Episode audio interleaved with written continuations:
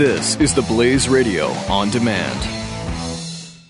Are you looking to save 50, 60, even 70% on your phone bill? Well, here's a tip broadvoice.com. Hi, it's Brad Staggs of Blaze TV here. Broadvoice offers high quality phone service for only $8.95 a month. You may ask, how can I save so much money? What's the catch?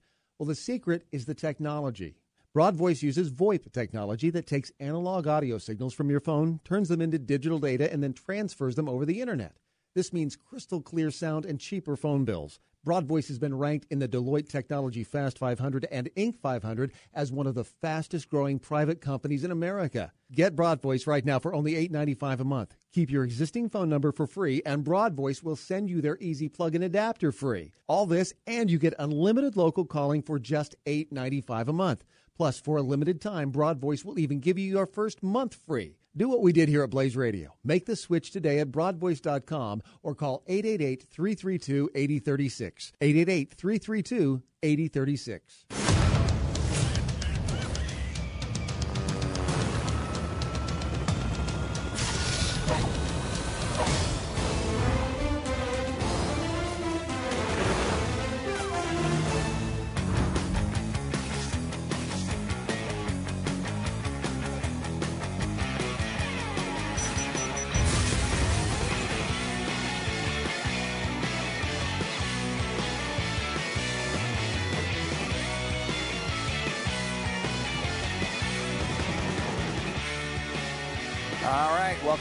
2. 888 beck is the phone number. Uh, today, Pat is out, and uh, Jeffy's here. And thank you for coming in today, Jeffy. You're welcome, Stu. I can't. I can't say something positive to you. Uh, I can't say anything nice. It just does not come off as realistic, and that's oh, why no. I don't do it. Some people might believe it. I, I don't think anyone. I don't think anyone would believe it. Welcome to the program. Uh, Triple eight seven twenty seven Beck is the phone number. Pat's back uh, tomorrow. He's up with Glenn and doing this uh, speech at um, Terry Schiavo's uh, organization, their family organization. That'll be great. Uh, it will be, and uh, and they're coming back for tomorrow's show, so they won't miss anything. But uh, there's a great show on tonight on Glenn's program uh, for TV, where he talked to uh, Navy SEALs. Marcus Luttrell was there, among others, uh, and it's a great uh, look into the way uh, our real American heroes think, and that's airing tonight on television at 5 p.m. Eastern. Um, something mildly controversial. We got to this a little bit during the radio program. Mildly controversial from our president was said. Um, What? Yeah, it's Dude, strange. Barack Hussein Obama? Mm, yes, that is his Okay. name. Uh, he was talking about Ted Kennedy, and uh, there's an interesting thing I want to think about, a little thought experiment here for a second. Um, here is Ted Ken- uh, Obama talking about Ted Kennedy. Watch. What if we carried ourselves more like Ted Kennedy? Hmm, what if? In the end, you'd be What if wobbly. we worked to follow his example Yeah, a what if? little bit harder? a little bit, a little bit. To his harshest critics, who saw him as nothing more than a partisan lightning rod, that may sound foolish, but He didn't even there are read he Republicans here today for a reason. Couldn't even read it. They know who Ted Kennedy was. It's not because they shared Ted's ideology or his positions, but because they knew Ted as somebody who bridged the partisan divide over and over and over again with genuine effort and affection in an era when bipartisanship has become so very rare. They knew him as somebody who kept his word. Really? They knew him as somebody who was willing to take a half a loaf and endure the anger of his So much of own can't supporters to get something done. Having trouble holding back. They knew him as somebody who was not afraid. Mm-hmm. That's fantastic. I'd like to take just a quick You want to start off? side road Mm-hmm. just because Pat's not here. Mm-hmm. And say, I really don't like that guy. Oh, really? Oh, wow. And that has nothing to do with Ted Kennedy. Hmm. Ted was a hero. Oh, Ted was a hero. He persevered in the Senate, was. persevered for Massachusetts over the years. Mm-hmm. Let's uh, let's go through this piece by piece here. First of all, uh, he talked about a bridge, and and you're talking about Ted Kennedy, And a perhaps perhaps a bridge is not the best way to make a particular analogy. Um, because he murdered a woman under a bridge. Well, that was an act. Murder is such a harsh word. He let a woman she die under the happened to bridge. die. Right, and he was there and could have saved her, but didn't, and then didn't call the cops for 18 hours. Something like that. Right. Uh, so I would just say maybe you want to skip the bridge analogies. uh, secondly, Ted Kennedy did wind up crossing the aisles many times to work with Republicans. Name one of those issues where the Republican came out on top. I was just thinking about that. He, Not yeah, not one. He worked with Republicans when Republicans were dumb enough to trust him and allow their principles to be violated. He said, Here is a vulnerable Republican. I'll act bipartisan with them and get 80% of what I want, and then I, he will both look bipartisan. You know, l- look at the issue. I mean, No Child Left Behind is a good example. You happy with that, conservatives? Bush worked closely with Kennedy on that one. Uh, you know, I don't think anybody's Boy, happy with that. pull that one out of the hat all the time. Oh yeah, and th- by the way, they now completely denounce it and say it was only Bush, but it was a Ted Kennedy uh, uh, bill that obviously helped make give more control to government over education, not less.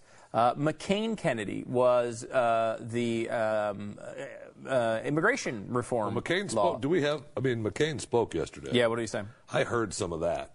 He talked about uh, missing his friend and missing uh, fighting with his friend Ted. Nobody likes a good fight anymore like Ted. Ted and I used to fight and have fun at it. fight and have fun at it. You agreed on half this, basically half of it, and the other half you just acted like you disagreed. Um, so uh, you know, it's it's uh, it's really disturbing to be honest. The act, the idea that this guy could have any reverence. and, and here's what I wanted to get to before we started this. Explain to me how this video of Barack Obama is any different than the old school issue. I'm going back a few years, so go with me. Of Trent Lott at the uh, Right. birthday party when he was saying how great Strom Thurmond was. Now, what happened in that is Trent Lott, who is, is a douche, by the way, and, and, and I have no need to support him, but just to point this out as a double standard, uh, he came out and said, "Oh well, Strom Thurmond, he, you did a lot of great things. I mean, we would have been a great country if if if we could have had him uh, leading it." Uh, now, this is we should all act like Ted Kennedy.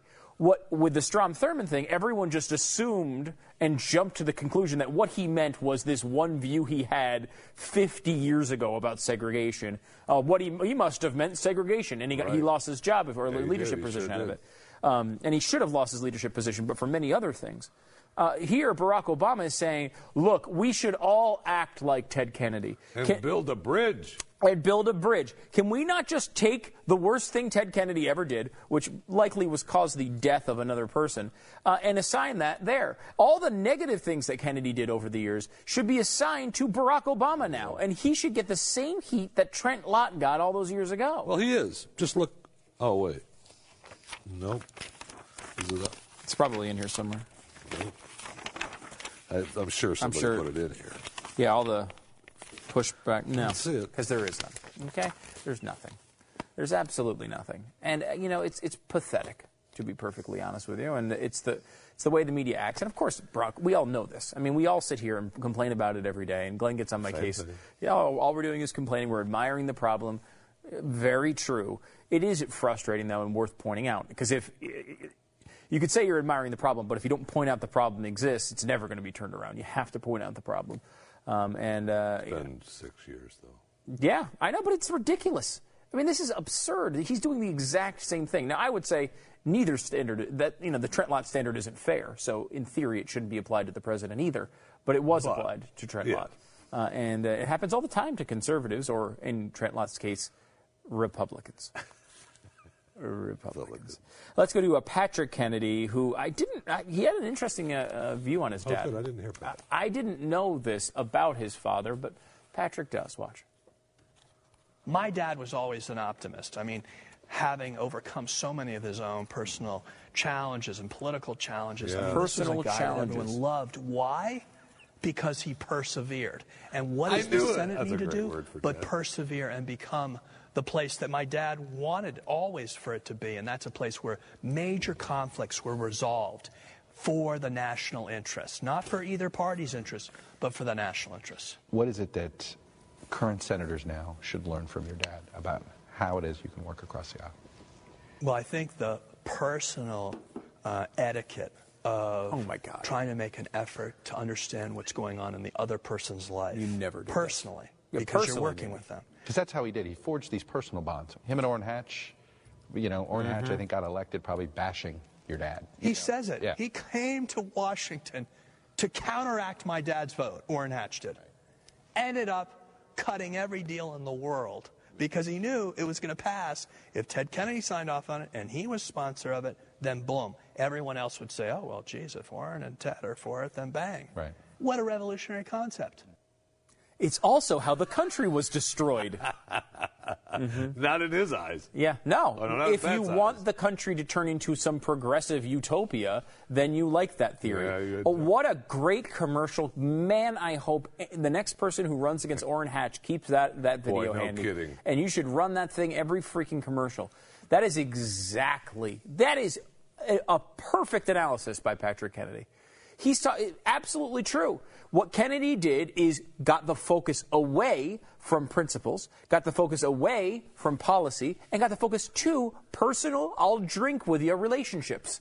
And that, and not in Orrin Hatch's case, I don't think, though I don't know. But in theory, not in Orrin Hatch's case, they weren't drinking together, but he made it a personal issue. So instead of saying, wait a minute, you're completely wrong on this, it's all right, I'll give you this because I like you. That is a horrible thing for a government to do. It's literally crony politics. It's the thing that we all say we hate, but he presents it here with a smile, and we're supposed to be proud of him. It's bipartisan. I knew it's a great word to describe uh, Ted Kennedy. He persevered. Yeah. Persevered. Well, first, oh gosh, you keep reminding me. Persevered is a great one. Oh, so what people liked about Ted Kennedy is that he kept killing people but stayed in office. wow, what an achievement! Well, and then, I mean, okay, look. Look, you're in Florida. okay, You're having a little fun. Uh-huh. Your nephew.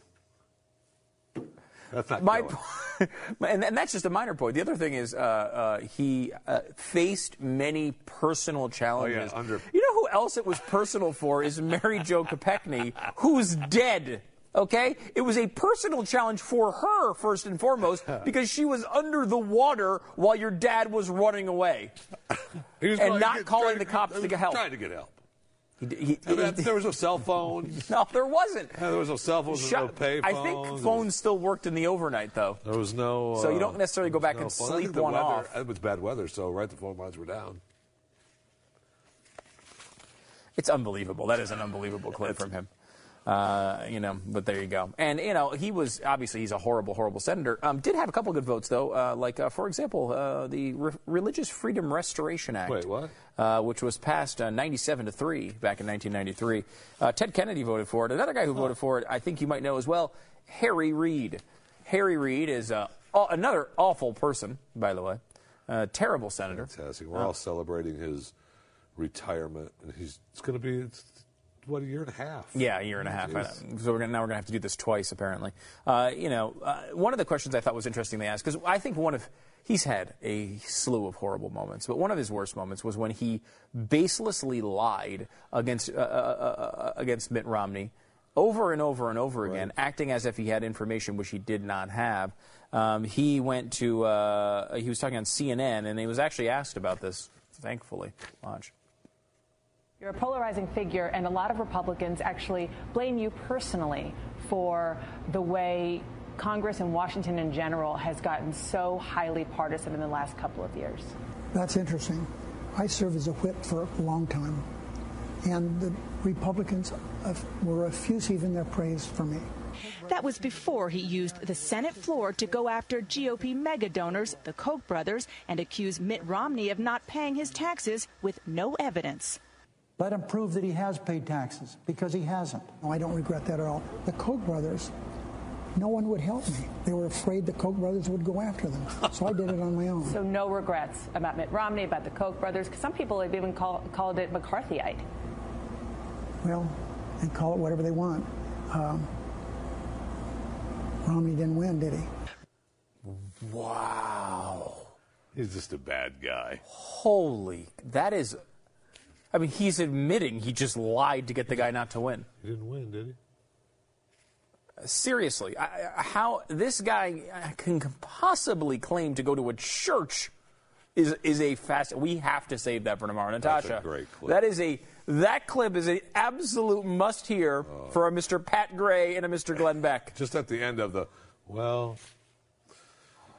they didn't win, did they? Yeah, I mean, he, the first one, like the Oh. Koch brothers, you see he actually is comfortable with it. Look, I, Yes. yeah, I accuse him of a bunch of stuff, but you know they're power, they're power hungry. I had to go after him. No one would help me. He doesn't even attempt to defend how disingenuous he was about Mitt Romney. Doesn't even attempt it, and is proud of himself. He smiles as he said he didn't win. Yep. This is, I mean, this guy is a horrible human being. How anybody could sleep with, with at night when you do something like that, I, I have literally no idea. That is, I mean, this guy is the scum of the earth. Uh, he is. How can you watch that clip and You think of can't. anything else? You can't. And look how much. I mean, look, Harry is not good. uh, we'll just leave it at that. You didn't. You didn't want to go to scum of the earth. You No, went to not good. Just not good. Wow. I mean, that, not a good person. this is. I mean, that is. That's you know. uh, I mean, We've heard tales that he believes that uh, he does everything with the church in mind, right? Church influences all his choices. Yeah. So Mm, yeah, I'm sure the church is real happy with Wow. that. But think about it. It's like Richard Okay. Nixon saying, "Look, you know, uh, smiling at the camera and saying, "Look, I won." Even people who get caught in horrible tragedies like that don't admit it like that. actually That's might have helped. psychotic. That That's like might have helped Richard. Nixon might have done better. yeah, maybe, that. maybe that's what people want. I mean, when you look at the, the I mean, what a great series of clips there. When you look at what how Barack Obama was talking about it, how Patrick Kennedy talked about his um, dad, and then Oh. to watch Harry Reid. Harry Reid is his dad. It's a guy who'll do anything to win. Doesn't matter how slimy. Doesn't matter how dirty it is. He's just a terrible, terrible human being that has no conscience, and so therefore it frees It's you up. good. It frees you up. It frees you up. It's like, you know, it's, it's how we joke about you. It's like you- feel like you could do anything that you want, so you have you don't feel consequences to those actions because there's nothing holding you. There's nothing tying you down. You just literally say anything you need to say at any given moment about anyone. good with- life if and- yeah, to. it's great, right? What a great freeing world that must be. You don't care about other people. You don't care. All you care about is your own power and winning. And that's it. I mean, that's it. This is a guy who who took donors' money and bought sixteen thousand dollars of his granddaughter's jewelry of campaign money. Horrible human being. Wow, that's that's one of the greatest clips of all time, right there. That is the entire Harry Reid, his entire life's work in one sentence. There you go.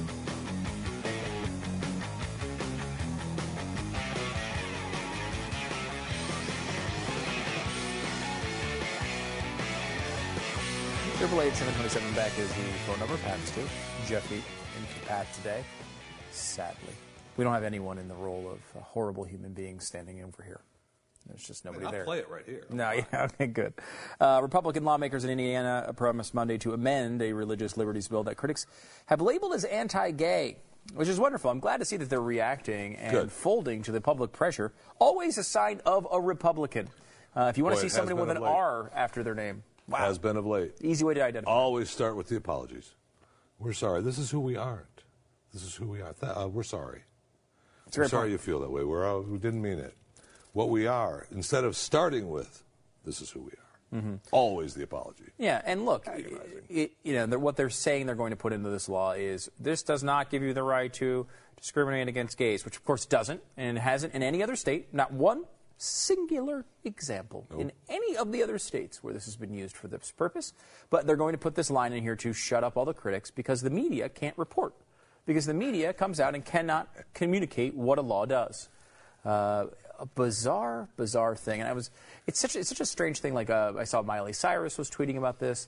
Uh, Charles Barkley apparently was very Oh, critical, um, uh, uh, and it's like it, you'd expect it from Miley Cyrus, who you know Charles, obviously doesn't understand anything. Charles, you'd think put a little bit more thought into it. And you know we're going to get hammered during the Final Four. oh yeah, because it's in, in They're going to be all over this. And I, I was thinking about it because it's such an inex, inexplicable turn of events. This is this law has been passed in 100 million, you know, what is it, 20? They he said 30 states today, and that might mean there's parts of states that are covered. I think statewide it's 20 states plus federal, the entire country. You live under it whether you I like mean, it or all not. the states, right? The entire country. Yeah, the entire every country, all state 50. in the country. Yeah. Um, and uh, why is this an issue now? You might very well be mentioning the real cause is that people who understood they were going to have a spotlight on Indianapolis made this into an issue so that people will talk about the it. spotlight. Um, but I mean, wouldn't again, like. It, I said this yesterday, you can oppose a law. You can say, I agree with free pancakes for everyone, and now I don't agree with it. Okay? You can do that. But you can't say that the other position, the everyone who wants to give free pancakes out, are Hitler. Because you also were Hitler. And there's never a, po- a, a moment where, I mean, Barack Obama evolved on gay marriage. He's never evolved on the Religious Freedom Reformation Act that I've ever heard. No, he Up to hasn't. this second, he has not come out and said, well, you know what, we need to repeal the Religious Freedom Reformation Act. He's never pushed for that. Boy. He's had the presidency for six years and has never mentioned it. He's never done anything about this. We Why isn't pri- he a hater? privately, Stu. Oh, Privately. I mean, of course, that's what he'll say now, um, because it's now trendy. It, it is amazing how much we, we we like sort of caricature these politicians and say, "Well, they don't care about what's going on; they just live by the polls." Look at how true this is. Fundamental transformation. Yeah, but I mean, is working. Yeah, well, certainly true. But the fundamental transformation is just whatever is popular right now, it seems like. I mean, the gay, gay marriage thing is a great example. Hillary Clinton ran against it, uh, Barack Obama ran against it. Yet, the second that thing ticked above 50% support, they were Ding. all on board and acted as if it was the most hateful thing in the world to ever oppose it. And, I, and I've never opposed it. Yeah. I've always been with it. Yeah, yeah. Well, he hedges that one a little Well, I bit. mean, Because that's I- what Axelrod said in his book. Well, Uh, look, that- I, s- look, I know that I said that I was against it, but I, the whole time I was with you. Yeah, he doesn't say that though. He tries to draw this on, because that's what Axelrod said. Axelrod said Obama always was for gay marriage. Uh, people, I think it's pragmatic people like me said, "Don't do it. It's too politically unpopular." And Barack, he just he had to say he had no choice.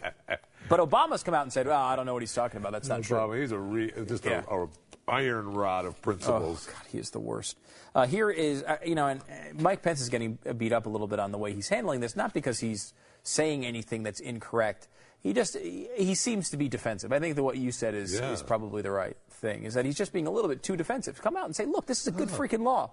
People who, uh, who bake cakes or print pamphlets or whatever the business may be, choice may be, they are also covered at work by the First Amendment. Don't want anyone to not be able to eat their cupcake. Right. When they want it. Discrimination is bad. Yeah. Period. Yeah.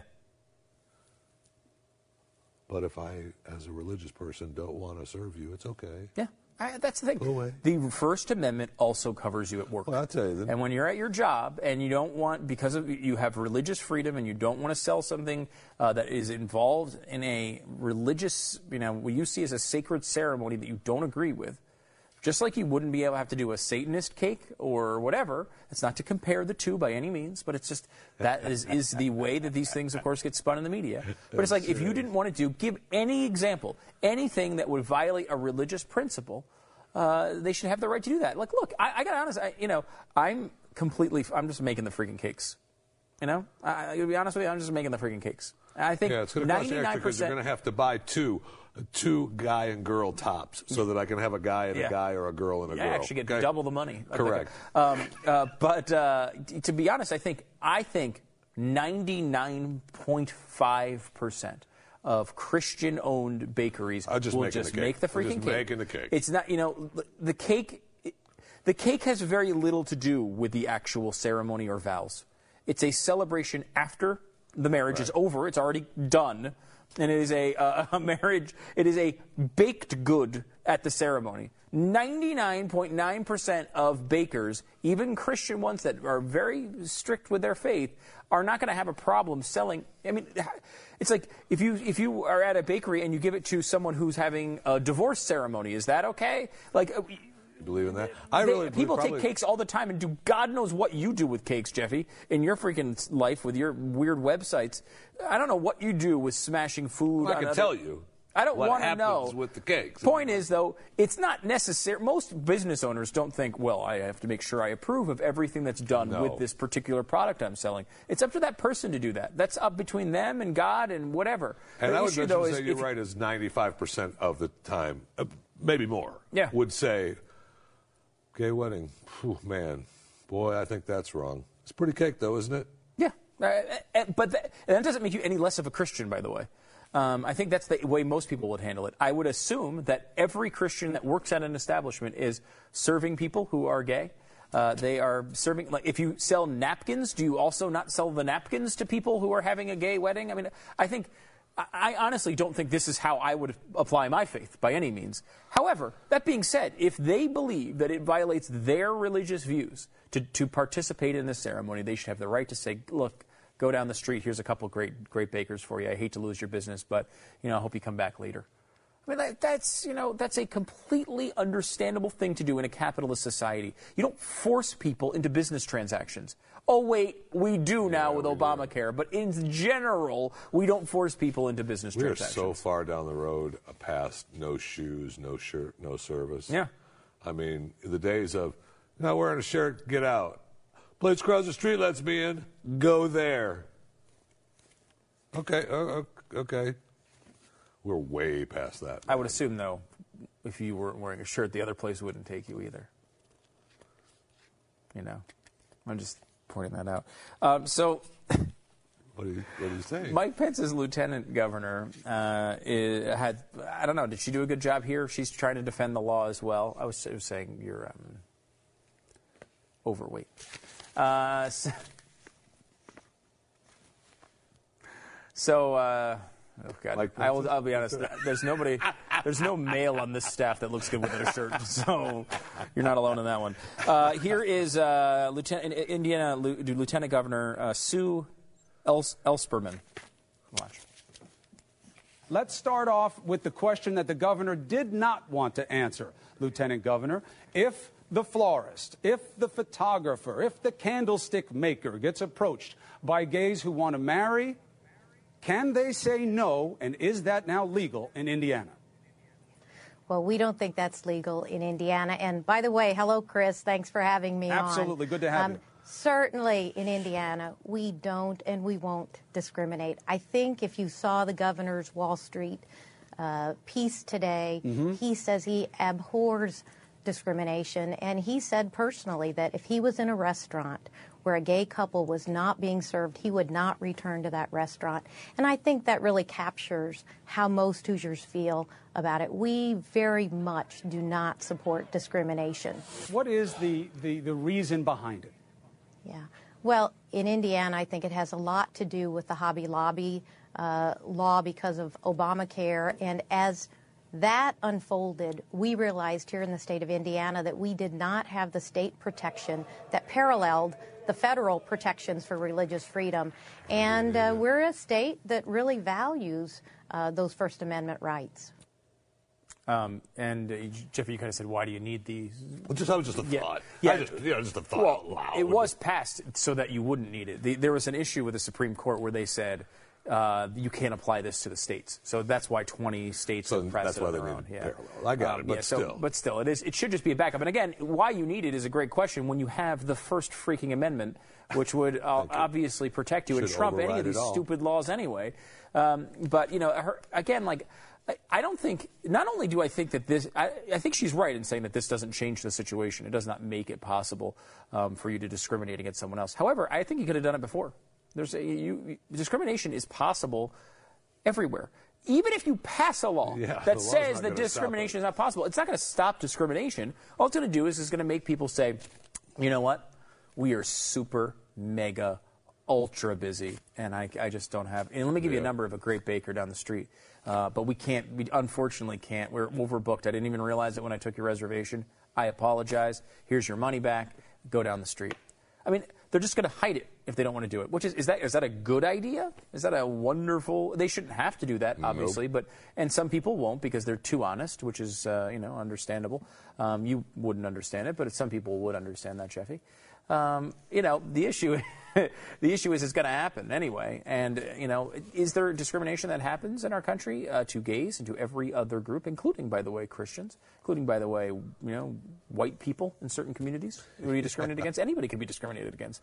The issue is, can you legislate that out of existence? And, of course, the answer to that is no. No. It's stupid. You could have done it just as much yesterday uh, or three days ago in Indiana as you could today. Um, and there is a defense, though. The point is, can you go to court and say, look, my religious freedoms were violated.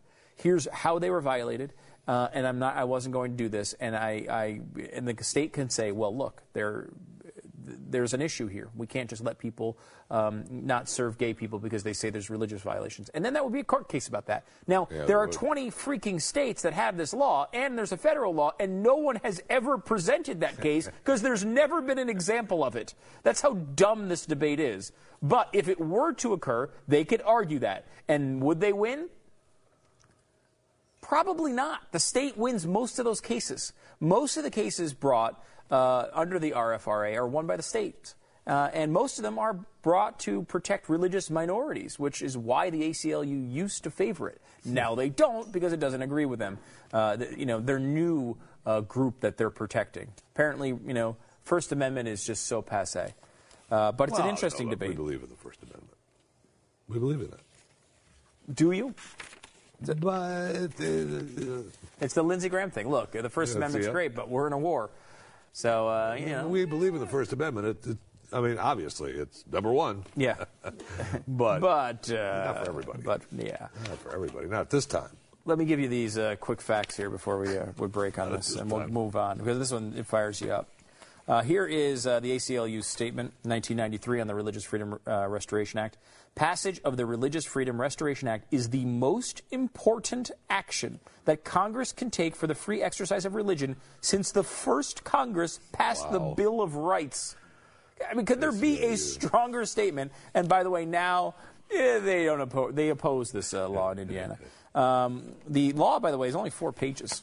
It's pretty short and uh, Well, pretty simple. Um, uh, and one other one I wanted to give you was oh, um, the vote. Do we have the vote 'Cause I here? thought you needed a law that had three or four thousand pages in it that nobody could figure out. You know, it's actually not in the Constitution. There's no legal requirement. Seriously? Uh, yeah, that uh, that says you have to have your bills be four thousand weird. pages. I know, I know. We'll have to work on that. Triple eight seven twenty seven Beck is the phone number. Get in line if you want to uh, talk. You know, you can talk Indiana or whatever you want uh, with uh, Fat and Stu.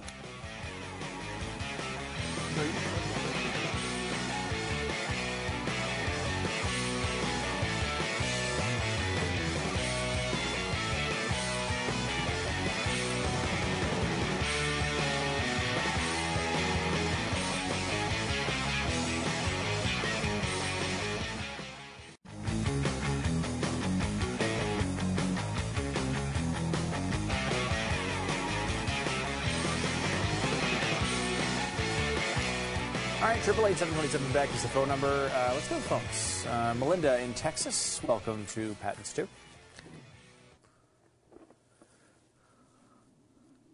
Hi, Jeffrey and Stu. How Yeah. are you? All right. I guess we're going to Brian in Utah instead. I don't know. I don't know what the phone issue is. Brian. I don't know. Now we're back to Yes. Melinda. Melinda. Hi, Melinda. How are you?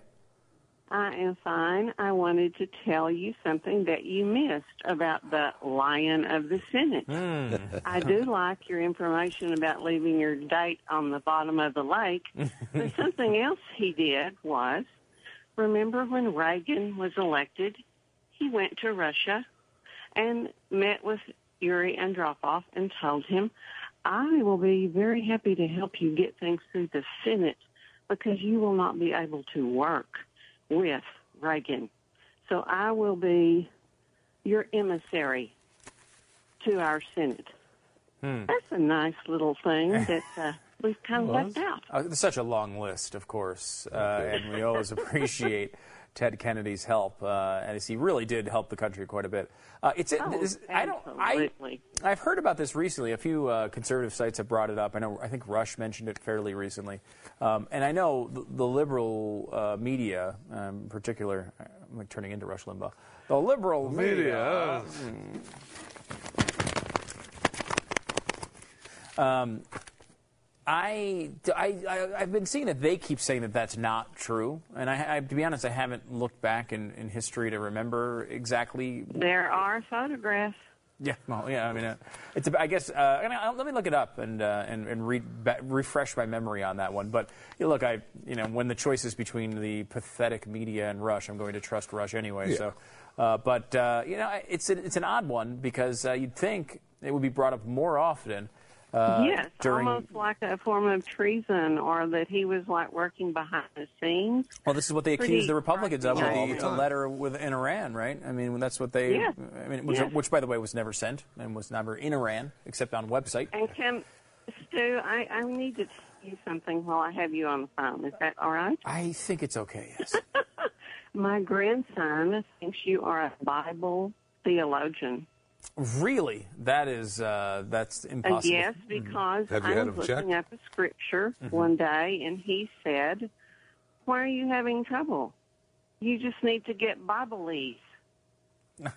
Which are, I was having trouble with a scripture, and he said, "Stu always says use Bibleese Bibleese. instead of Bibleese." Oh, no, no, no, we got we got it. I actually didn't get it. Bibleese, the uh, wonderful uh, uh, service that helps you relocate or potentially get a vacation home in the country of Belize. Bibleese. That that that's a really good yes, point. I had but never he thought of that. thought it was uh, that you were a, a Bible theologian, and that see, I could get help with my scripture. This is when I was looking up in the Bible, he said, "M- "Nani, you need stew." This is this is a because great he point. has Bibleese. Melinda, this gives me another uh, career to fall back on too, because if uh, if Bibleese gets uh, you know filled up in Belize, I could just go to another company that sounds similar. Absolutely, they'd hire you in a minute. Thank you, Melinda. I appreciate your call. Use me as a reference. I will. Thank you, Sue. that's great. Bye-bye. Thank you. Bye bye. Uh, that's uh, that's that's an interesting one. I have to learn. I have to go back and refresh my memory on that. Do you remember that? I mean, I, know do not. you have listen, a history. Listen, it doesn't. Whatever, if he get, went to Russia, whatever happened, I don't know. All I know is that we had to go into Grenada uh, to get to stop communism, Stu. So you didn't. You know, whatever Ted did didn't work because we had to, had to storm the islands, urgent fury. How long? How long was that operation? Do you remember? I don't know. Uh, Is it uh, too long. Too too, long. long. for me. It's still ongoing.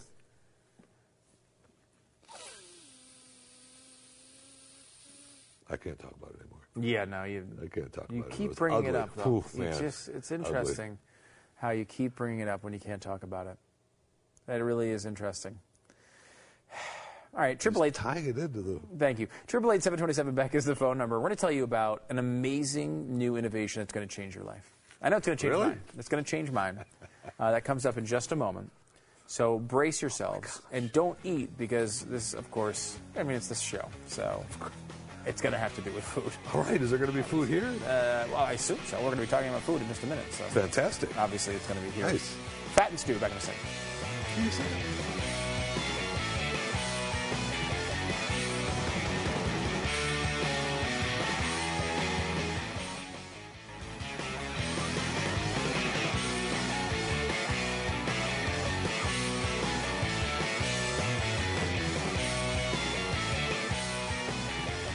We talk a lot about the Constitution on this show and on this network. Yes, we do. Um, and we have a little Constitution of our own here on the Pat and Stu Show, um, or today, the Fat and Stew Show. And You know, you keep saying that wrong, I think. Pat and Stew. Yeah, Yeah, Jeffy's right. in today, right. but it's the Pat and Stu Show. Um, So we do have a constitution here, kind of, on the on the show. And one of the the main thing, I mean, the First Amendment, kind of the first thing, the only thing really in there is when we talk about a food product. Very simple. Uh, it's here for us to sample for you because we Very know we care about you. We care about the listener, the viewer at home, who's sitting there and saying, "Wait a minute, I don't know what an egg McMuffin looks like. Right. I don't know what it would taste like. Is it something I want to be part of? Is that part of my life?" And we would say, "Look." capitalism is important. Free exchange of a currency for services and products are important. Let's ex- give an example of that, and people can see the foods that uh, we're talking about. And it's about. rare. I mean, look, this show broadcasts either from New York City or Dallas Fort Worth Metroplex, not food deserts. No. So it's rare, uh, unless it's a new product, that we couldn't have that product here. Right. Usually it can happen. So that's all we do is we just require that to happen. And somehow, somehow, sometimes there's constitutional violations. We're not happy about that. So we did a kind of institute an amendment, kind of like you have the First Amendment and then you have the Religious Freedom Restoration Act. You shouldn't need the Religious No, Freedom you. Restoration There should Act. be no parallel. It's just number one. But but okay, we'll try to clarify for you, which is when we talk about a new product, that new product should definitely be here. Uh, and if the new product isn't in existence yet, like, hey, McDonald's is coming out with a new uh, sandwich that doesn't come out for six months, then the staff should, shall, I think is the way, the way it's phrased, shall take the time to recreate that as best as possible in the kitchen so we can show you what it might be like in the future. Right? Is that Yes. too much to ask? I don't think so. Okay, I just want to make sure I understand. I don't think so. And I'll, I want to uh, like to add another one today. Do you want to do the, the news stories first before No, we go add a If new you one? have another one. I do have another one because I want to add it to our the Okay. Mm-hmm. food amendment here on the Pat and Stu Show. And I, th- I believe I said it right, Pat and Stu Show. Yeah, yeah, sure. That's the name of the show, the Fat Stew Show. See, that doesn't sound like it's. I'm sorry, I'm not Anyway, earlier today, uh, a human being that is known as my wife was in this building. Yes, she was. I saw her. And there is no food to be found from her, delivered from her. Wow. There's going to be there's a new amendment. That's a There's constitutional new rule in violation. too. Yeah. So whenever There your wife, absolutely no reason she comes into this building without food. you have such a sweet relationship, uh, and she actually did say to me, I, I, the first thing she said to me when I walked up to her, she said, "I forgot your macaroni and cheese at home." I don't even know how. I, don't, I mean, I'm glad to be in that position, but uh, I don't know how I got it. She likes you. Yeah, I know. Uh, it's funny. I like her more Trust than you me. too. Yeah, it's Trust interesting. me.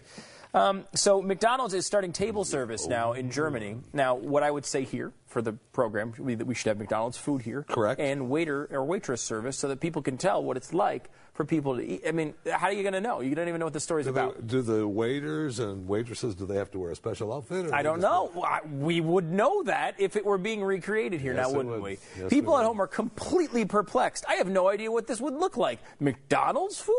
Uh, Waiter service? What does that look like? I don't know either. Okay? But I'm bringing the news anyway. Um, you can now order with a digital kiosk. Uh, which I, they have the- these at Panera Bread now. Have you been Oh, to? yeah, yeah, the uh, bread if you ever if you have a Panera Bread near you, and I think they're national, right? That's Yeah. uh, they're all over. Um, you can uh, you can go and order, and then like just take the little buzzer to your table, and then they bring the food out to you, so you don't actually have to have human contact Right. per se, which is a good. A lot of people don't like human contact. Yeah, you know, I've noticed that. It's happening more and more. Special edition was uh, handed out to uh, guests uh, of, uh, of uh, at a reopening in Germany, which is interesting. Um, although I think the changing your life thing is not having table service at McDonald's. That doesn't change your life. You know what I mean? Does that make your life any better or worse? Eh, well, okay, maybe it's a night. It makes your McDonald's experience a couple percent better, or whatever. The thing No, that changes it's- your life is this: fast food chain McDonald's is going to be test serving a breakfast menu all day. That's fantastic. Amen. It's about time. It's about time. I think we lose the McDonald's is uh, losing a little bit of their uh, little bit of their business share. Yeah, I think struggling a little bit. A little bit. The, Oh, I Taco mean, Bell's taking them on. one. I Yeah. mean, they're still number one. There's no question about that. But they're they're struggling a little bit. They're not meeting their. They're not meet, we, we say well, we're going to make Yeah. 18 billion dollars this year. oh darn, we only made 16. Yeah. uh, and it's uh, probably a lot more than that.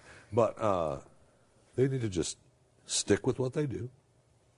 We don't need to little kiosk at the window. Just go up to the window. Get your, food is fast. It's pre-made. I'm fine. I, well, I mean, I I will say with you know I, I'm I'm happy with the with the with the kiosk thing. I like that that vibe. I like being able to customize it in the way I want it without having to tell them so they can get it wrong. This way, it just That's kind of true. prints out on a tape. I do true. like that. I do like that. I'll give you that Yeah. now. I'm so, on your side. however, Uh, that's uh, whatever. I whether it's right or not, I don't care. The fact is that I can Breakfast. get uh, breakfast Yeah. all day is a huge life changer for me. I will be I- there a I agree lot. with you there. Um, which I already am there a lot. Um, they say that uh, the it's a partial food menu, which is fine. They're going to have the basics, I'm sure. It's going to have some breakfast sandwiches and hash browns, and obviously people want it because they've been begging forever. I don't 10:30 a.m. Come on, no, man. come on. Especially after a long night, 10:30 a.m. is not an appropriate cutoff time for your breakfast. I mean, how, have you seriously? Have you? Uh, I personally have been to a McDonald's where it's like, no, we just got there, mate. Yeah. Oh yeah. Are you kidding me? Oh, this has been such a complaint for such a long time. Extend. I was looking back at the all-time classic documentary "Falling Down" with uh, Michael Douglas. You remember this movie? I do remember that documentary. Yes, a fantastic documentary. Not a big hit, I wouldn't say, but uh, it was a movie where he was just like the disgruntled guy uh, that you know finally snapped. He was having fa- family pro- problems and goes around and, and the premise, the way they sold the movie was basically this guy did all the stuff that you kind of want to do. Uh, if you were a violent, crazy person, which is like, you know, when they tell you they've stopped serving breakfast two minutes ago, you pull out a gun and threaten to kill everyone in the store, and then they give you breakfast. you know, that was kind of the concept of the movie. And I don't know, it doesn't necessarily hold up, but that, that was 1992, maybe. time ago. Uh, that was, you know, 20 some odd years ago, and that was the big complaint then. And I don't even think it was a new complaint. People hate that policy, and they have forever. If you want breakfast, why can't you get it? Um, they are saying that the grills. They say they don't. They don't know if the grills are big enough. Um, you know, at their stores to to handle both. Yes. Put in a bigger grill. Put in a bigger grill is one solution. Um, I always thought the real reason, though, was if you look at the prices of the sandwiches, uh, breakfast sandwiches are cheaper. People don't like to serve breakfast all day because breakfast is a cheaper Breakfast is a- meal. yeah, it is a cheap meal. Than is lunch. Like you, you get an egg, you can get an egg sandwich in New York City for like a dollar thirty nine. A, turkey sandwich in New York City is like sixty one dollars. Those are approximate. Pretty close, though. But pretty close. Pretty darn close. And you know, I think they just don't like it because you know, it's a, it just they don't make nearly as much money on breakfast. But They're I will pay double. Sixty-one dollars for an egg McMuffin. People are going to say, "No, wait a minute." I will. I will pay double. I will pay more than any other sandwich on that on that menu. To, uh, uh, Five thousand dollars for an egg McMuffin. Five thousand. Any time of the day. Any time of the day.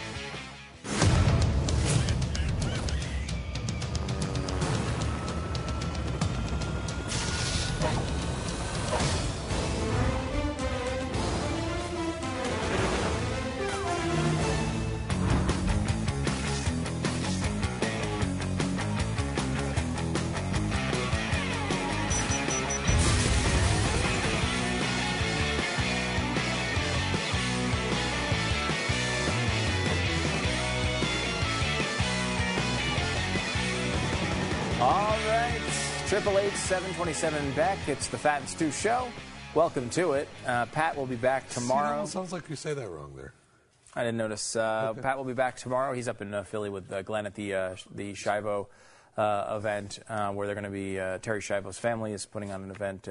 you know, they're still fighting for what for that cause, and, and of course uh, that doesn't surprise me knowing them. But it's still you think about what a what a long time. We're talking a quarter century. These guys have been fighting Glenn for the life of people who can't speak week, for but. I just remember, and we used to see them at events and doing things forever when uh, when we were in Tampa Bay, and uh, they were probably the tiredest people Oh, yeah. I ever knew. oh yeah, I mean, always exhausted. Yes, and yet continue to fight. Well, they were afraid to leave the hospital. Every time they left the hospital, they tried to unpl- you know unplug the daughter, and I would be like, Right. I, not like to funny. That's all- that's yeah, the truth. and it's not funny at all. I mean, and unplug is not the right term because it was a feeding tube. They pulled the feeding tube from Right. her. Uh, Yeah, almost. It had nothing to do. with She was not plugged into a. You know, device, a, a ventilator to help her breathe. Yeah, yeah. It was just like, yeah, I, I, you never knew when that was going to happen. We we were constant state of alert because there's so many legal challenges and everything. And obviously, she passed away about 10 years ago now, and this is the 10 year anniversary.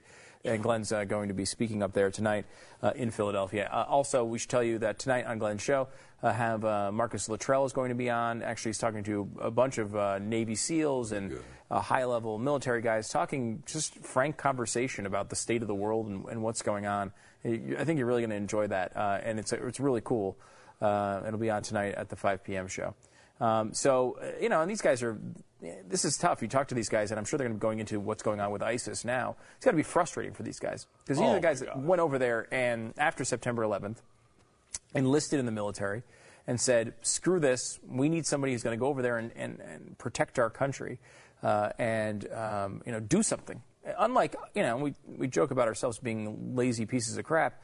Oh. but we are. Uh, and uh, if it was left up to us, uh, this country would be completely screwed. Ah, let it go. I mean, we would be, Whatever. you know, all right. What, what is it? What do I? What is it? Islamic rule, Sharia? All right, we'll learn it. Um, Yeah, and- is it getting hot in here? Can you turn the AC down? it is like it's one of those things where I mean, you, know, you need a special. It's a special Yes. breed of man that can go over there and you know take on dozens of Taliban uh, And, soldiers. well, and Marcus even said, I mean, when he was the one. I'd be fascinated to to watch this, the entire show because remember what he said not long ago, you give me 300 guys, 300, 300 guys, Yeah. and just go in untethered. We'd take care of this. We'll take care of ISIS. Yep, that is what he said, and uh, that sounds like a great policy. I'm a, okay. Okay. Um, he, uh, if you don't know who Marcus is, and you probably do if you watch this network, but he's the gu- guy they made the movie and of course the book Lone Survivor about him and his experience uh, over. Uh, That's it, though. Yeah, that's it. I mean, uh, you know, you know, it's just nothing but just taking on hundreds of Taliban soldiers, and terrorists at the same time. And I mean, you would do the same thing if you were there. No, I would not. I would have been dead in eight seconds. I've been dead walking off the plane, just tripping on the hot asphalt and, for, and not wanting to get up. Um, so, uh, and you have to think that these guys really are uh, frustrated with the- state of things right now because you go over there and you fight for for the protection of America and to free the people who live there. And here we are, you know, uh, 14 years later, and the same regions are up in, thing, uh, you know, flames again uh, with new enemies that have more resources. And it's not because of their uh, effort. It's not because they screwed up. It's because our government screwed up, and it's because our leadership has screwed up so many times and blown this over and over and over and over again. It's amazing. You look back and you just see played the clip yesterday of Harry Reid, 2006, saying the war is lost, the surge is doing nothing to help at all. After that, we have this great opportunity where, of course, he's completely wrong. It does work. There's a relative peace in the region, not only in Iraq, but Afghanistan, and that has been completely thrown away um, uh, by the president and uh, by his, uh, his, you know, his department, uh, uh, you know, his, his uh, administration. Um, so that's going to be coming up tonight, and you'll see these guys talking about it. We kind of went into a little bit of a, an interesting piece here, um, A Wonderful World of Stew this weekend. We talked about it on radio as well. Um, it's uh, we keep hearing about our war with ISIS and how we have this wide coalition. What is the coalition? What is it doing? Who is it? Uh, we hear from. Uh, question. Yeah, it's, well, it is a good question, and we did answer that on the Wonderful World of Stew this weekend. Watch. Well, well, well, ISIS has been pretty busy lately, haven't they? ISIS, explosive expansion. ISIS threats Americans, fears growing. Islamic State is the most potent threat to the world since the Third Reich, says Nobel Prize winner. It's funny, I also think Glenn Beck said something like that years ago, but he doesn't have a Nobel Prize, so don't listen to him. Can you imagine the damage ISIS could do if they were the varsity team? Thank goodness they're only the JV squad. But we shouldn't really be worried. John Kerry and his friends have got together and come up with a wonderful solution a core coalition to stop ISIS. Watch. This impressive turnout reflects a shared determination to degrade and defeat ISIL, or hmm. to use the Arab term Daesh. It's Hmm. important that uh, everybody reflect on the fact that this is not cosmetic.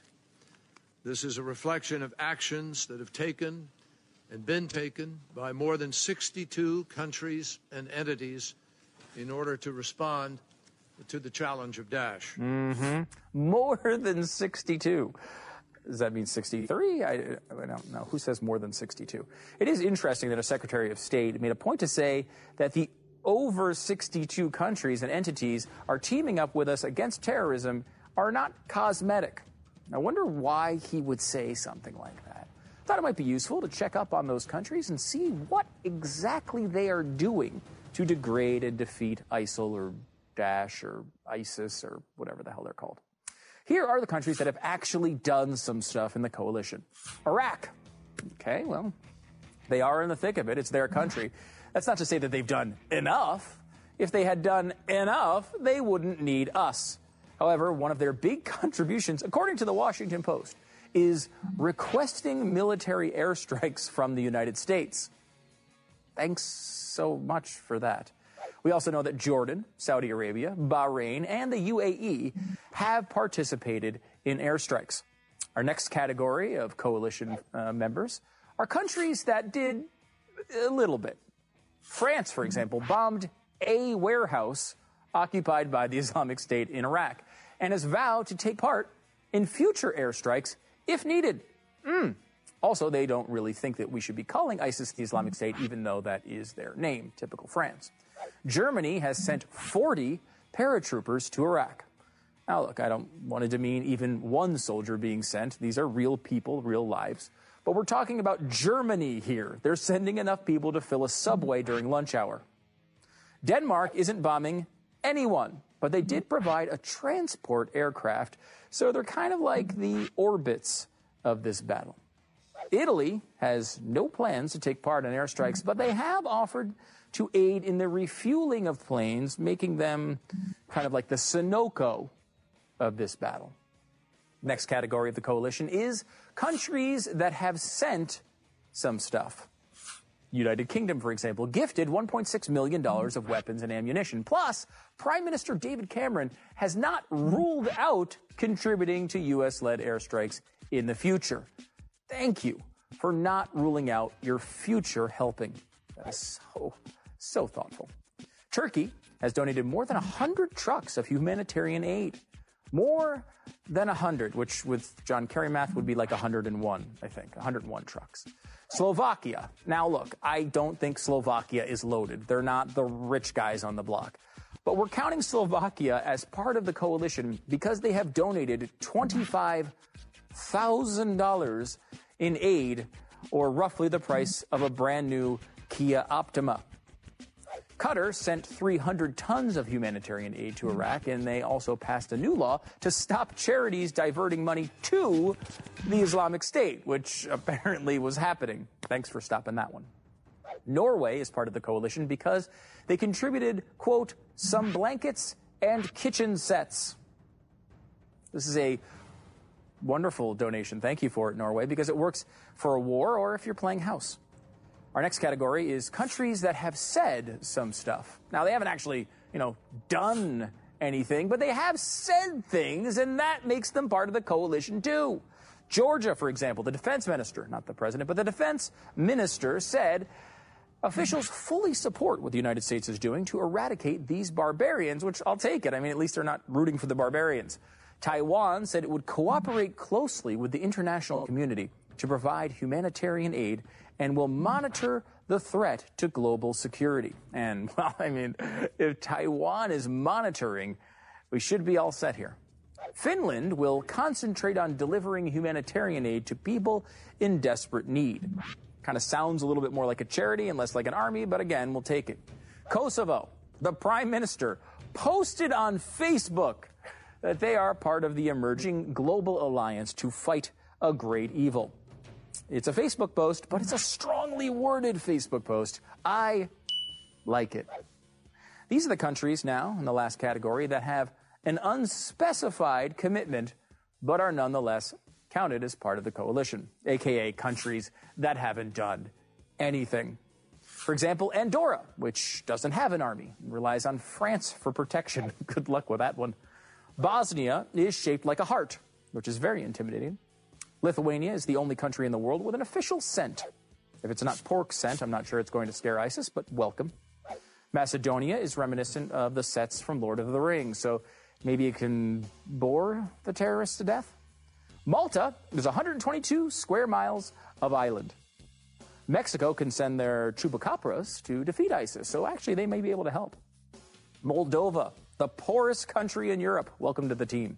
Serbia is the largest exporter of raspberries, so perhaps we will fruit them to death. Slovenia is one of the largest brown bear populations in Europe, so to their credit, bears are pretty scary. Tunisia is pretty much doomed to fall to ISIS, so I don't think they're going to be able to help us that much. Ukraine is essentially Russia now, so they have their own problems. Morocco is one of the largest producers of hashish and cannabis, so they might not be the most focused people, but Thank you for becoming allies. Portugal produces half of the world's cork. I bet they can make some serious cork guns. I'm not like exactly an expert on combating terrorism, but I don't think you assemble a team to degrade and destroy ISIS with players that haven't even expressed any interest in playing and have really nothing else to offer. And that's exactly what Obama's core coalition is. What's most amazing about all of this is the lack of interest from the media. When the Bush's coalition of the willing invaded Iraq, every news broadcast mocked the ragtag group of countries, and comedians thought it was just hilarious. Brave, brave countries like Palau, Costa Rica, and the Solomon Islands who, who joined the coalition without any regard for the fact that they don't even have an army. I got a coalition of the willing. I got 40 nations ready to roll, son. Like who? Who said that? Huh? Huh? Like who? England, Japan's sending PlayStations. Stankonia said they are willing to drop bombs over Baghdad. Rickety Row is coming. If England is the only other global heavyweight on board in the coalition, really what good then are the other 47 countries? Well, consider this, John. If a toddler attacked me, I'm pretty confident I could take him.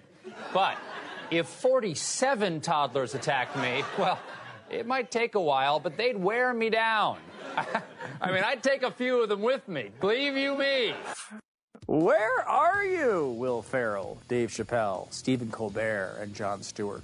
At least back in the Iraq days, they used to say it was just the United States and the UK. This time, if I might remind you, the UK has just not ruled out contributing to airstrikes in the future. Perhaps this time they are truly enthralled and supportive of the war coalition put together by this Nobel Peace Prize winning president. So, to review, more than 82% of the coalition is sending zero troops and flying zero missions. 14 countries are in the coalition because they've said something positive about the coalition. And 13 countries are in the coalition for no discernible reason whatsoever. We're glad to have all their support. But I doubt the Islamic State is going to be stopped by a Facebook post, even if it is strongly worded. There you go. And it's uh, that is an unbelievable clip. It's it is it's incredible. I mean, and no one said anything about it. That, they ought to put something like that on a TV show. Yeah, they should. Wonderful World of Stu airs on Is Saturday. that a TV show? It is. Your show? It is. By the way, you can uh, share that with your friends uh, at Facebook. If you go to stewfacebook.com, it'll direct you, You there. can you like can it. like it, uh, and I think that'll be uh, an appropriate way to handle that situation for you. Um, it- it's a uh, it's an amazing thing, and it's I, one of my favorite parts of that is the clips from the comedians at the end. These guys m- relentlessly mocked Bush for having these We nothing. must not have had time to do the ones they did against Obama. Yeah, John Kerry. I haven't seen one yet. I haven't seen one yet. But I I'm will sure say, it's, I will say, a uh, couple of them kind of funny. Uh, Chappelle really funny. Chappelle's always funny. Uh, Colbert. Yeah, again, that guy is never funny. Sucks. I mean, let's be honest about it. never Even, funny. I mean, Will Ferrell's is certainly more funny than that. Colbert's sucked. They're, they're not good. Why is he He's and he's still getting the gigs. He's Yeah. He's a Mr. TV star. Yeah, and then now they're going to give this uh, a lot of uh, heat on the new Daily Show host. I can't remember his name. He's a South African guy. Oh yeah, yeah, yeah. Uh, his life story is actually pretty amazing. Um, and he, he was born in South Africa um, when it was illegal for his parents to be together and have a child because one was black and one was white. Oh wow. Um, so he would. I've heard an interview with him. This is you know probably a year ago now. Um, and you know he's a comedian, and uh, you know like I, you know you, you don't select someone from apartheid South Africa if you're about to come out and do anything other than come up with more racially divisive jokes. Right. Uh, you know he's, he's going to take the Stewart uh, uh, you know torch and, and run with it surely. Um, but his, his life story was pretty amazing in that like they would go out, his mom and dad would go out together with him, and they would have to walk on separate sides of the streets because they weren't allowed to actually be together, uh, and they couldn't see each other very often at all because it was just illegal. Um, you know, obviously a terrible time, but you know what he's going to do with that information here is going to be uh, quite interesting. Yeah, Uh, Trevor Noah. Trevor Noah. And uh, I'll tell you another guy that is actually uh, doing some really good stuff is that James Corden. Is he the new, the, new uh, uh, like the Craig late- Ferguson? Yeah, Yeah, yeah. he- he is actually got some really funny bits. He's had really big numbers so far. Who good- he Um, deserves it. he did uh, the Tom Hanks bit. mhm. Uh, he did the uh, Mariah Carey bit, driving her, picked her up from the airport, and she sang her songs with him in the car driving back from the airport. Really? Really funny. And then he did uh, the David Beckham. He and David Beckham came out with his line of underwear, and he was next to Beckham in the commercial. You know, and he's just a Yeah, short, slub, yeah. slubby guy. Yeah, you know, yeah. it was really funny. Wait, hold on. Do that again with your hand. Really funny. You, he counted to three. Look at that. He counted all the way to three. Yeah, and then you can turn it into a spoon. Oh, uh, okay. That kind of hurt.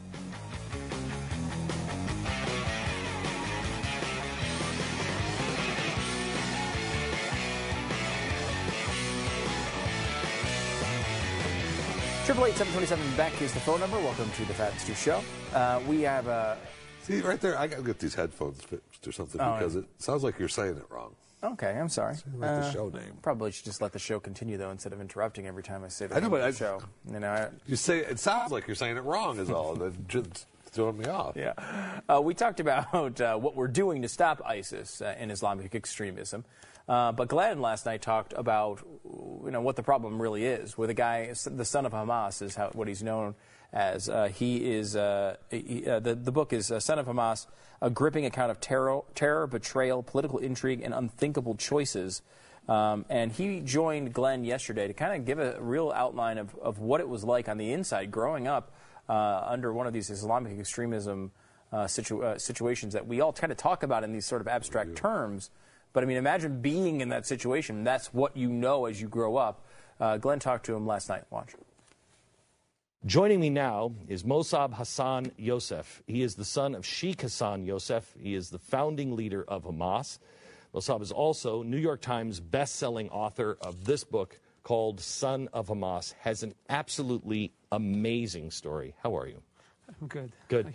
Tell me your story. You you're raised by a guy in Hamas, leading Hamas, and and you're captured by the um, Israelis. They flip you to the good side, but it's my understanding because you knew what your dad was doing was wrong Well, I didn't know at that time. at that time. Uh, you know, I was brought up in a state of delusion. You know, believing the Islamic theory uh, that uh, once uh, we control the globe and build an Islamic uh, state, we can bring humanity justice and uh, happiness and solve the human condition. So this is what I used to believe. Nobody, hang on just a second. Nobody in our country is talking about that. They will say that that's not what we're fighting because they'll say, um, you know, Muslims are just like us, the Muslims in the Middle East, and they don't want, they mocked me for saying they wanted a caliphate. now you're saying they want to control the whole world. Right. Well, they have been mocking me for the last seven years. Okay, yeah. Also, so you know when uh, when you face uh, humanity with the truth, people prefer to stay in their comfort zone, Correct. chasing after their short-term interests. Got it. And they don't see the higher interest uh, of humanity and the uh, uh, evolvement of the uh, human Mm-hmm. consciousness. Uh, Islam is a very dark uh, theory, you know, and we need to face this reality. Um, You were Muslim. You I were was born uh, a Muslim. You're raised Muslim. You Mhm. practiced Islam. Yes. Okay. And you're telling me, are we at war with Islam? No, absolutely not. We're but not. I believe that Islam is at war with everything that is not Muslim. Islam has been in a war against the West and its uh, uh, foundations for the last 1400 uh, uh, uh, years. Uh, this is a fact.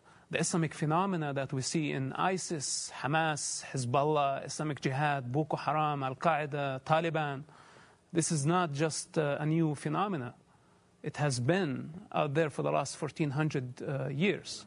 And I think this is the time for humanity to have the courage and to say no to the Islamic theory. Do you think people can, in the Middle East, be, be woken up like you were woken up? Yes, I believe every human being is, is capable of awakening Correct. if they are willing. Correct. If there was a group of people that wanted to wake people up, would you be willing to help them? You know, I've been trying uh, as much as I can. Right, I know. You know, writing the book uh, was at the expense of losing uh, my identity, my family, everything. And that was the, the reason to help people see a different reality. Have you ever have, have you ever been contacted by Grover Norquist? No. No. Okay. I just wondered because that's his stated goal. I would think that he would reach out to somebody like you instead of the Muslim Brotherhood. Um, okay, so you did write this. How difficult is your how difficult is your life? When I mean, when you said, "I want to tell the truth," and I'm going to put my face on it, Hmm. and you live here in the United States, how scary is that? You know, it was not an easy decision. Um, most importantly, you know, to disappoint people uh, you love, uh, which, you know, they don't see your reality. You see theirs, but they're not capable of seeing beyond uh, theirs. Um, it meant losing your friends, your family, identity, and hitting towards the unknown. You go back. Have you talked to your father? Your father alive? Is your father alive? Uh, he is alive. He's in Israeli prison today. Have you talked to him? Uh, since the publishing the book, he uh, publicly uh, disowned me and uh, have not spoken to me since then. When you were taken with the Israelis, or Hmm. by the Israelis, what was it that opened your eyes? What changed you? Well, you know, many events happened that helped me uh, uh, evolve consciously. Uh, one of the most important things to see the uh, Israeli constitution, the Israeli law, and the Israeli democratic uh, model versus uh, our society, where you know we still live in the uh, dark uh, ages of uh, Islam. Um, and uh, when I start to see the Israeli uh, model, I, I came to realize that our problem uh, is within, and we need to change you would uh, think our way that we see life. Being living here in the United States, you think you guys are living right on top of each other. You're living right there. How do you not see that when you're over there? You know, be, because people people believe in, in lies, not in the uh, truth. It's easier for them to uh, listen to the leader who's blaming all the social problems and many other problems on Israel and the United States of America. Boy, this sounds You know, for example, I was brought up in uh, believing in the uh, uh, conspiracy theory that the United States of America and the West, including Israel, is plotting day and night to destroy Islam and destroy the Muslim world, which is, you know, a lie. And this is how, you know, terrorist organizations kept uh, pushing uh, the average person to fight on their behalf and uh, against the United States of America and against Israel. While I believe, you know, Israel as a democratic model in the region is the solution for that region. It is. It is not the problem. But I think today, uh, Middle Easterns uh, see that the enemy is within. They see ISIS. They see their brutality. Even the Palestinians in Gaza, they see the brutality of Hamas and their absolute control over their lives. Uh, and this is for the first time they come to realize that this is the Islamic theory in action. This is the Islamic theory manifestation. ISIS. What should we say? The president says they're not Islam. That's not Islamic. Is it? Well, you know, I- don't think Does it that matter? the. Uh, no, it really matters. You know, when when the president of the free world mislead uh, public, this is a big, big problem. I believe um, ISIS is the real face of Islam. ISIS is the real manifestation of the of the Islamic ideology of the Islamic theory. Do you believe? Have you ever heard of uh, Zuhdi Jasser? Yes. Okay. Do you respect him? Kind of, not really. Um, he's a reformer of Islam. Do you believe it could be reformed? Islam cannot be reformed. Why? um, because it's the mentality of the seventh uh, century. Islam is based on a tribal uh, conflict. What's happening right now in Yemen, in Libya, in Syria, between Iran and the Sunni world is the same tribal conflict that Muhammad uh, was doing uh, in They- the seventh uh, ISIS century. is using exactly the tactics that were used by Muhammad. Muhammad burned people. Muhammad slaughtered people. Muhammad launched uh, military campaigns against people who did not fight against him. Uh, Muhammad uh, killed many innocent uh, people. And uh, how can we uh, blame ISIS for this responsibility? The highest model of Islam led this chaos for the last 1400 years. What happens if we continue down this road? Right now, the president's over negotiating, and one of the Iranian reporters, who's now no longer welcome back in Iran, said it's like he is negotiating from the Iranian point of view. We've really lost our way. You know, th- this happens, and it happened in the past, but always we can find uh, our site uh, uh, again, I believe. Um, in the meantime, uh, the uh, Middle East is a very uh, uh, dangerous uh, region, and we have to be very careful how we deal with it. Was this was this was this caused by us going into Iraq and and everything, or was this was this is this a George Bush problem? Is this a Barack Obama problem? Is it a both problem? Uh, I would say that this is uh, uh, a problem of not understanding uh, the region very well. There is lack of intelligence, I believe, uh, and the intention of both presidents, I believe, was uh, pure for the higher interest of humanity, not only of the United States of America. Um, but it's a muddy and uh, dangerous uh, uh, region. And if we don't understand the uh, internal conflict between Shia and Sunni and between the other Muslim denominations, uh, we will always uh, um, uh, lead ourselves from a mistake to a bigger mistake. When you see the Muslim Brotherhood in our government, in our White House, wh- what do you think?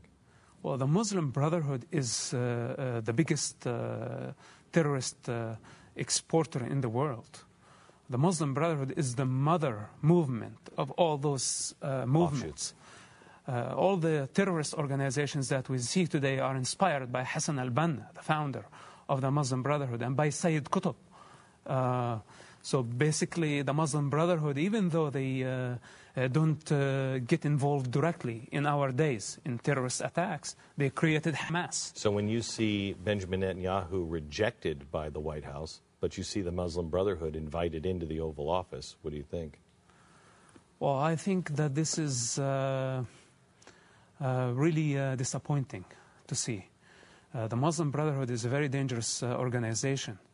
Uh, Israel, uh, I'm not talking now about Bibi or talking yeah, yeah. about who is uh, Right, right, Prime right. Minister in Israel. No politics. Israel is an ally of the United States of America. The United States of America can rely on Israel as the only friend in the region, not because uh, of friendship with the uh, Prime Minister office, Right. because the values uh, that in common between the United States of America and the State of Israel. Have you ever thought about running for office?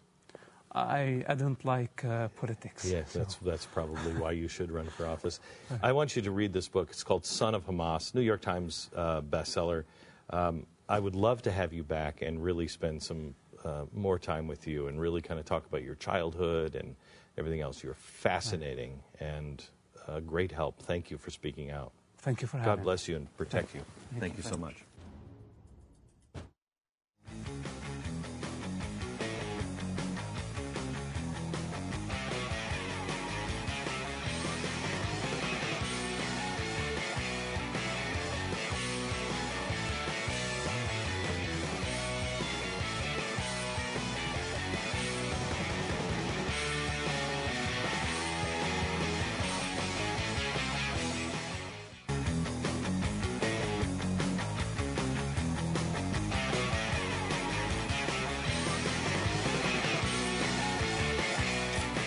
All right, triple eight seven twenty seven Beck is the number. Uh, Alabama mother is gaining attention this week for penning a viral note on Facebook after she learned of a rude, disrespectful, and awful uh, behavior uh, of the rude, dis- disrespectful, and awful behavior her girls exhibited at a local movie theater. Uh, this is, of course, commonplace uh, for uh, kids at movie theaters. I was certainly, I'm sure, guilty of this at some point or another. Although never, I don't think, I never was. I, don't, I mean, we were loud probably at movies, but I, I don't think I was ever disrespectful to somebody. I don't know that we were disrespectful. I mean, I think we reached, we were, we would be maybe loud, and then you get told to uh, knock it off. Yeah, and you knock it off. You actually listened back in the day. Uh, here is her note. Um, she's a long shot, but I'm looking for the woman uh, that was at Tannehill premiere tonight at Cinderella. I dropped my teenage daughter, stepdaughter, and son off at the movie. My son later told me, much to my humiliation and embarrassment, that my girls were rude and obnoxious during the movie. The woman I'm looking for addressed them and asked them to be quiet, and they were disrespectful. After the movie, she approached my girls and told them that her husband had been laid off, and this was the last movie she would be able to take her daughter to for a while, and my girls ruined that for her. If you are this woman, please message me. I can assure you that these girls are being strongly dealt with and appropriately punished. This rude, disrespectful, and awful behavior is unacceptable, and they owe you an apology. My husband and I are having them write an apology letter tonight and would like to pay for your next movie and snacks out of their allowance. Please message me if this is you. I apologize uh, profusely for their disrespect. That's fantastic. Yeah, uh, and uh, so I mean that's uh, pretty amazing. I, the mother in the theater was later identified, which is kind of a cool way uh, of of, uh, of this ending up. She uh, she did um, hear about it, saw the post on Facebook. She's the most gracious, kind, and forgiving woman. I am so humbled by that, and been telling her that she's the real hero. Uh, and uh, she took it upon herself to correct my girls, and no one else around them did. So it's kind of a nice uh, little story. When do you reach the point to correct people in today's world? You know, if you're in a theater like that, and people are, uh, you know, we've heard stories of fights, and you know, people even getting louder. Yep. And oh making yeah. it worse. Sometimes it doesn't help at all. I, I, most of the time, I mean, I always feel like the it's like, especially when it's adults and you don't know whether they're going to pull a gun on you or stab you. Uh, you know, you try to you know. You try to handle it and just like deal with it most of the time. I mean, take I it. know as- it's hard. I, I, you know, I, but what do you do? I mean, I, I try to think of what is the outcome that's going. Not what stance am I going to be proud about posting on Facebook later, but what it's what is going to make my my and my wife's experience, even the people around me's experience, better. And if it's if you know if you can step in and help, that's one thing. But um, a lot of the time you're just you're doing that because you want to maybe feel tough and you want to feel good about yourself. And a lot of times I don't think that's the right answer. It's hard because there are times when you want to. I mean, and you, you almost have to sometimes. Like Yeah, I, I know, but minimizing the rest conflict. of us yeah. are trying to enjoy it. So am I. Yeah. Like I'll tell you, I'll give you an example. Recently, I had uh, my kids out at this little playground kind of area that we go to uh, sometimes, and um, there were a couple of kids that were older in there. It was only I think it was my my two kids were three and two, and two kids that were like I don't know nine and ten or eight and nine or something like that. And you know they were at first kind of like playing a little bit with the kids, and like they were just joking. They were kind of running around a little bit. Then it became they were like chasing Ainsley around, who's only two, and they were just like you know they weren't doing anything horrible to her or anything. They weren't like pushing her down to the ground or anything, but they were being like, I mean, I, I don't think she was enjoying it, uh, you know, after a little while. Like at first, she, I think she was playing along, and then I think she was like running because she was scared. And then I saw one of them chase her around like one side of the, of the um, uh, sort of uh, structure there, like the play structure. And then the other one jumped out and made a really loud noise in her face. Did you punch him right in the face? I, wa- I wanted to freaking rip his head off. I, you know, you, you- as a dad, you get very protective in these moments. Uh, yeah. And you know, he's a, he's a kid still, and you know, but uh, you know, you step in and you're like, They're just dude, play- yeah, do they not are scare just her playing. again. Like, yeah, like I don't know that they're playing. I think they're being a little mischievous and they're trying to be. They're, you know, they feel like Scare they the can do little whatever they kid. want, Yeah. scare the little kid. But it's like that's not cool. That's my, you know, it's my two-year-old daughter. You're, you you know, so you step in and you say something there, and and Absolutely. and they were like I would have been at that age, uh, like oh okay, and then they just Sorry. yeah, like exactly, like they go away immediately. Um, which is I don't care whether they respect me or not, whether they, they were talking trash about me. I don't care. I want them to stop, you know, screwing with my daughter. It's very Um, simple. So I think that's pretty natural. But there's, but like, I think there's a level to that. Like people, people like those conflicts. A lot of people like them. They like to get in the middle of it. I like to minimize conflict in my life if it's possible, if it's rational. I mean, if it's going to act end, if it's going to end up in some long-term horrible thing, like you keep getting walked on over and over and over again, it's going to lead to something bad. That's one thing. But if it's some person I've never seen before, I'm never going to see again. I'm, what I have to do is I have to, you know, get a slightly worse experience at a Burger King. I'm most of the time I'm going to live with it. I'm just going to live with it and just be like annoyed about it and live live my life. Move on. Yeah, and that's usually that's usually the right course of action. Except that you know, then you, I reach the point sometimes where you're like, well, if I don't say something and try to put an end to it, Yeah. it's going to continue someplace else. It may. You are not going to be there though. Uh, let somebody else do it, is the way I like to say it. I am a, a person who takes responsibility. No, I mean, in, in reality, I think you can try to be the hero all the time. I don't think that you're going to necessarily stop it, especially when certain situations you can escalate a situation pretty Oh, easily. and most times that most times that escalation is going to happen yeah, it's not just Most most, of the time it's not because you it. see it. You see it happen when it when it's uh, it's someone else that tries to step in. and Yeah. Not necessarily be the hero, but step in to stop it and say, look, the rest of us are trying to order our Whopper. We don't need you screaming around here. Yeah, yeah, yeah. And then more screaming happens. Yeah, yeah, it usually does. Yeah. Um, so talk to me about this uh, this Walmart store. You're all fired up about this. Well, no, I was just, they have a t shirt that a lady got all wound up. Uh, according to Walmart, now they, Walmart claims, we've carried the shirts with ties on them for several years. These shirts are popular look for the boys. This particular shirt has been on shelves for nearly a year. It has absolutely no association with, because the lady got all wound up, that it had to do with Fifty Shades of Grey. Okay, yeah, because I can see that a little bit. It looks. Yeah, it looks like the cover. I mean, Mhm. the cover is the is the not uh, all the way up tie, but and then she is upset of. because she thinks it's a, a tie that represents, you know, uh, glorify sexual violence. Oh come on! Stop it. We need Stop to it. all get over this. I mean, uh, you, I know, are on the same page as me on this, which is all this stuff.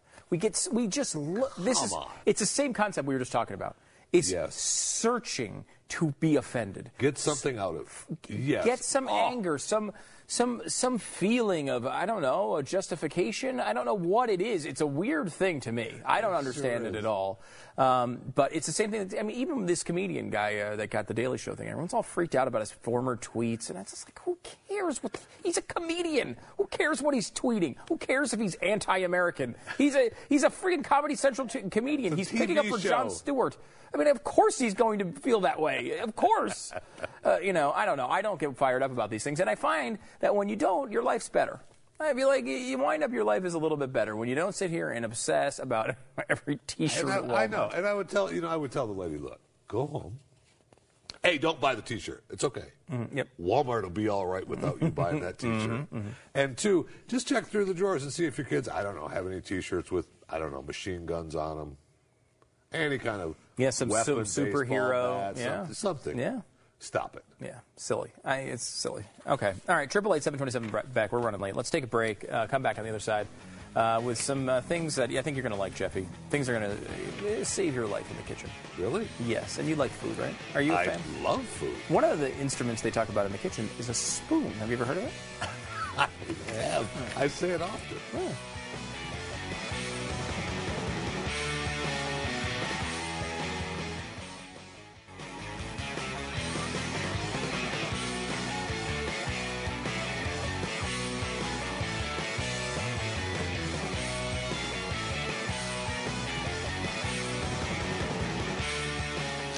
before we go, uh, we go to the kitchen, as we usually do in this program. Yay. Uh, BuzzFeed has a list of 37 absurd kitchen gadgets you definitely need in your life. I don't know if I would agree necessarily with all of them, but uh, let's look at some of them. This I is sure the as heck wouldn't agree that they're absurd. No, some of them are great. This is the mini kegerator uh, and da- draft beer dispenser. This, these are pretty cool, although you have to buy those Heineken kegs. Yeah. The- like there's special, such a specialty product. A friend of mine actually has this, so shocking. Uh, but and he, it was cool at parties and stuff, but to find yeah. those little mini kegs is not easy. Uh, so there you go. That one's uh, one fifty nine ninety nine. The authentic Twinkie maker. Oh yeah. Oh, we might have to have that. Yeah, wh- can we get one of those, Natasha, and make uh, Twinkies every single day for the show? All right, cool. That'd be good. She's Uh, shaking her head yes. Yeah, okay, good. Uh, the automatic pancake maker. I'm very interested in this. Thirty-seven hundred dollars, except for that part. Thirty-seven hundred dollars. Now this looks like a, a, a, a machine you're using it like a fair. You know That's what I mean? cheaper than a wife, though.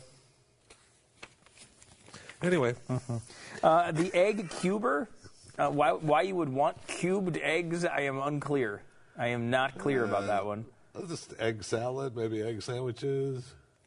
No, I don't. I no, don't know. No, I'm not going to give you that. um, the 3D latte art gun. I don't know what that is. Uh, okay, you're making art on the top of the latte. Okay, if you drink that stuff, maybe that's uh, 50 bucks. Uh, three-in-one avocado slicer.